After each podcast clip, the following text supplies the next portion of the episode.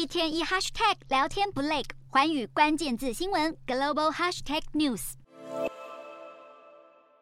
俄罗斯片面退出黑海谷物协议后，乌克兰谷物难以经由海路安全运送，因此欧盟执委会近日决定不再延长乌克兰谷物出口到五个邻近欧盟成员国的禁令。但是波兰、斯洛伐克、匈牙利三国却宣布仍然会限制乌克兰谷物进口到国内市场，借以保护自家农民的利益。乌克兰农民在俄罗斯入侵后，高度仰赖邻国协助出口谷物，但是大量的农产品进入邻国，反而影响了周边国家的农民收入。于是部分国家开始对乌克兰农产品实施禁令。欧盟方面当初为了阻止个别国家单方面实施禁令，祭出整体的禁令，如今统一的禁令不再延长，部分国家才宣布自行限制。但是乌克兰方面同样也要保护自家农民，于是基辅当局在当地时间十八日对波兰、斯洛伐克、匈牙利向世界贸易组织提出诉讼。由此可见，虽然波兰在支持乌克兰方面不遗余力，但在谷物进出口之类的经济问题上仍面临尴尬的外交争端。不过，也有不少欧洲国家并不支持波兰等国单方面实施禁令。